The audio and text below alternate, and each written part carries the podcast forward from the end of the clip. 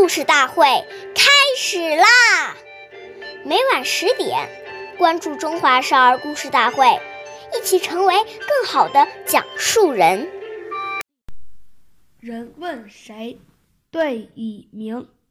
吾与我不分明。岁月易流逝，故事永流传。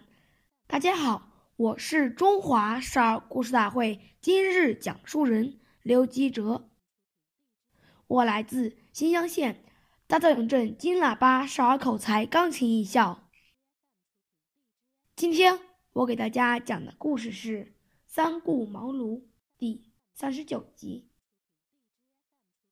三国时期，刘备为了让足智多谋的诸葛亮出山辅助，便带着关羽和张飞前去拜访。第一次拜访，诸葛亮外出了。第二次拜访诸葛亮，诸葛亮访友去了。当第三次前去时，张飞很不高兴地说：“大哥别去了，让我用绳子把他绑来。”刘备责备张飞无礼。随后，他他再去拜访诸葛亮。刘备见诸葛亮在睡觉，便站在一旁等候。诸葛亮醒了后，见刘备这么有诚意，便答应了刘备的请求，辅助刘备打天下。下面有请故事大会导师王老师为我们解析这段小故事，掌声有请。好，听众朋友，大家好，我是王老师，我们来解读这段故事。